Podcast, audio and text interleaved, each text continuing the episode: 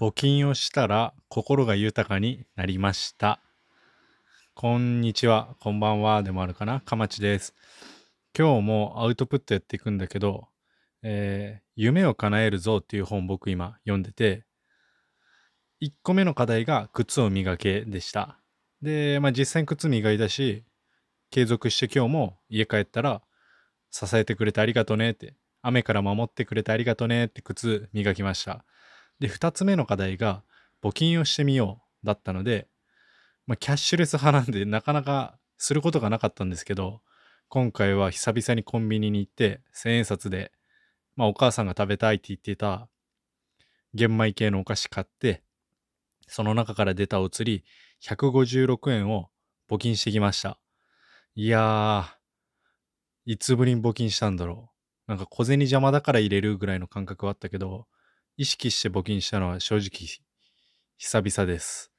で、やってみて結果っていうのが最初にお伝えした心が豊かになったっていうことなんだけど、いや、本当に良かったです。なんか、たかが156円かもしれんけど、この156円が誰かに届いて、誰かが幸せになったり、喜んでくれたり、その人の少しでも役に立ってくれてるんだろうなって思ったら、なんか、いい気分だなーってのが、今の本当の率直な感想です。うん。なんで、まあ、機会があれば、募金していこうかなって思いましたし、い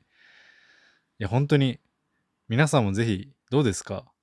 なんか、お金払ったし、失ったし、あげた立場ではあるんだけど、そんなこと忘れるぐらい、なんか、いい気分させてくれる。それが募金なんだなって、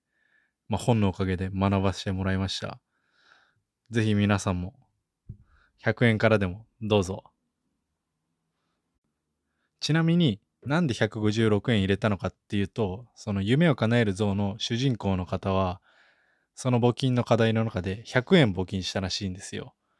で、100円募金したことに対して、まあ、像であるズニーシャが、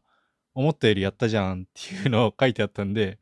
よっしゃ、それならまず100円以上入れてやろうっていうのが、勝手な勝負魂働かして156円僕は募金しました。なんでもしこれ聞いてて、俺の方がっていうマインドになった方はぜひ157円以上募金してみてください。じゃあね。